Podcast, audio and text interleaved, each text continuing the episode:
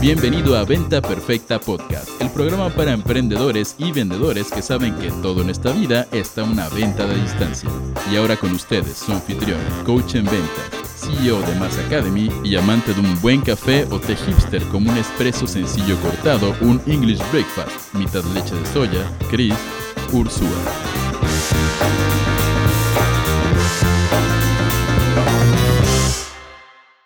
¿Por qué no tomas acción si sabes mucho según tú? En este episodio de Venta Perfecta Podcast, señores, vamos a hablar de por qué la gente procrastina, por qué la gente no sigue sus sueños y dice tener tantos sueños. Y si vienes llegando, me llamo Chris Ursúa y esto es Venta Perfecta Podcast, el único podcast que busca darte todo lo que necesitas para triplicar tus ventas. Así que pon mucha atención. Ahora, si no me conoces, eh, soy fundador de una academia que se llama Mass Academy. ¿va? Dentro de Mass Academy, tanto en eventos presenciales como a través de cursos digitales, libros y un montón de recursos que ofrecemos, hemos educado yo creo que de forma gratuita al menos un millón trescientas mil personas por ahorita en cursos digitales y hemos eh, educado de forma paga alrededor de unas 23 mil personas. ¿ok? Y me encantaría decirte que el 100% de ellos tomaron acción y le metieron con todo pero la realidad es que no es cierto. En especial el grupo de gente que se educa de forma gratuita suele no tomar nada de acción. ¿Y qué es lo chistoso? La gente que paga por su educación normalmente toma acción entre 10 a 15 veces más que los que solamente se educan de forma gratuita. Ahora, yo me acuerdo mucho de que la primera vez que escuché eso, dije, esto es choro marquetero de algún pseudo gurú que me quiere vender algo, ¿va? Pero te quiero contar mi historia personal. Yo me acuerdo que por muchos años yo viví con este paradigma de, bueno, la educación primaria, secundaria, preparatoria, universidad, esa me la dan mis padres, me tiene que ir espectacular, después de eso al mundo laboral y vámonos para allá. Y la realidad es que no invertía mucho en mi educación a partir de ahí. A lo mucho me compraba un libro, me compraba dos libros que no leía, cositas así. Y de repente me fui metiendo al mundo, en especial del marketing digital, y empecé a comprar cursos, conferencias, libros, un montón de cosas. Y esto es mi historia personal.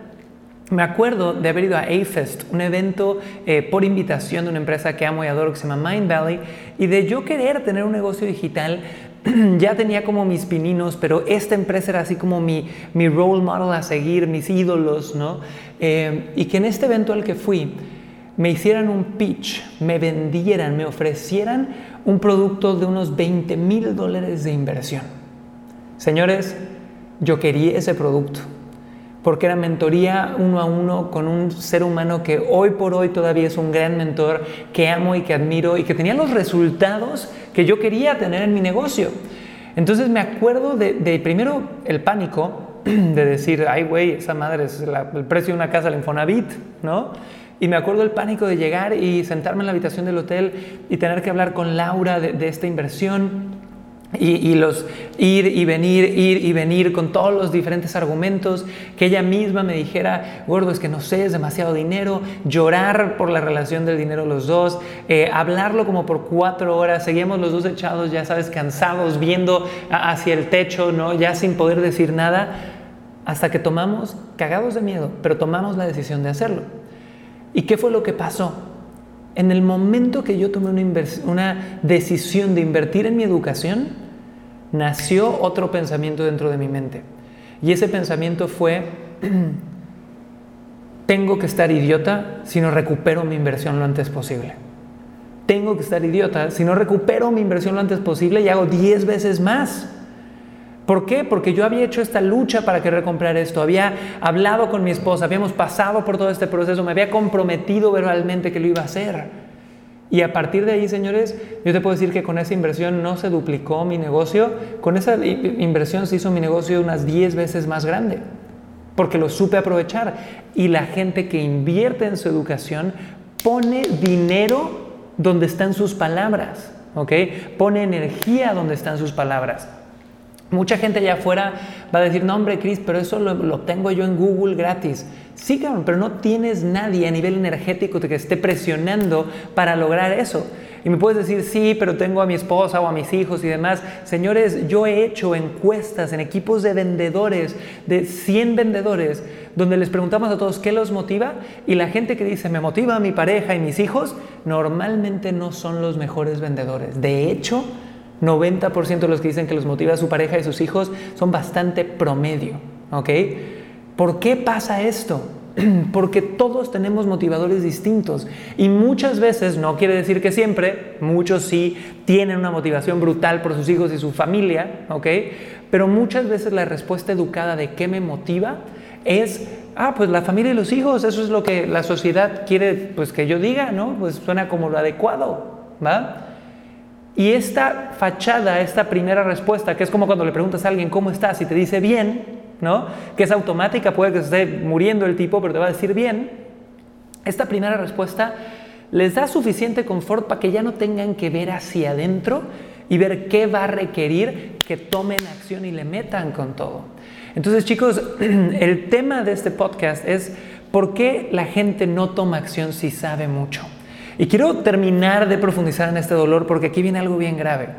Yo creo que saber y no actuar es un nivel de ignorancia incluso peor que el no saber. Porque el que no sabe se sale con la suya. Ah, pues no sabía, me faltaba información, pues ahora sé. Ahora, cuando sabes, tienes una responsabilidad de actuar. Si no, tienes que hacerte 100% responsable de que no tomaste acción, de que eres flojo, de que no es una prioridad, de que te distraes. Hazte responsable de tu vida, ¿va? Y anclando al tema de este podcast, de por qué la gente puede saber mucho y no actuar, número uno, es porque les hace falta un verdadero motivador. Porque están eh, esperando que se abra un hoyo en, el techo, caiga la luz, el vientito de la Virgen o la Rosa de Guadalupe y digan, ay, sí, hoy estoy motivado para salir a hacer las cosas. Y esa mierda no funciona. Tú y yo lo sabemos. Normalmente el 99% de los grandes negocios, de las grandes iniciativas en tu vida, vienen originadas en una semilla que es una emoción incómoda. Ese punto donde dijiste, estoy hasta la madre, tengo que cambiar, ya toqué fondo, ahora sí lo voy a hacer, ahora sí voy a tomar acción porque ya no me tolero. ¿Ok? Es bien importante que entiendas eso. Entonces, razón número uno, falta de un verdadero motivador. Razón número dos, y este es bien interesante, estuve hace poco con el multimillonario Darren Wicks, un canadiense fundador del Freedom Investment Club, el asesor personal de Robert Kiyosaki, y hablamos de esto por dos días enteros, donde él nos decía que hay veces que la información llega a ti en un momento de tu vida donde no tienes el contexto para asimilarla.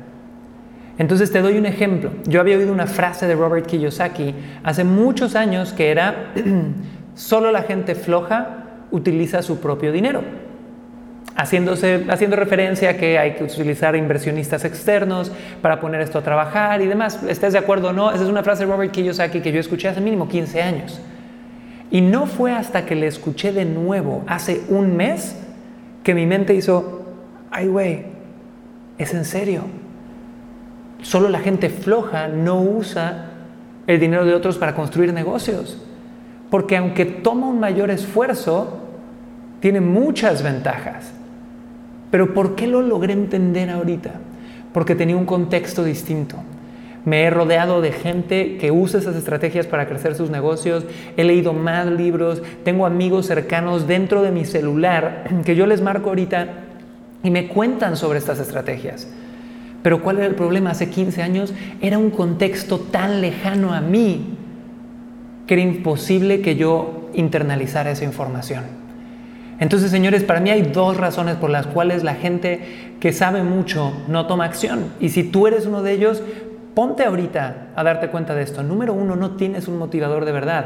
Y número dos, todavía te está quedando chico el contexto para los consejos y la información que ya recibiste.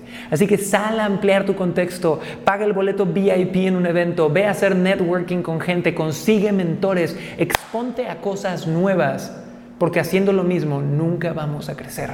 Así que señores, aquí nos pusimos más motivadores, pero creo que todo esto es parte de aspirar a más si quieres vender más.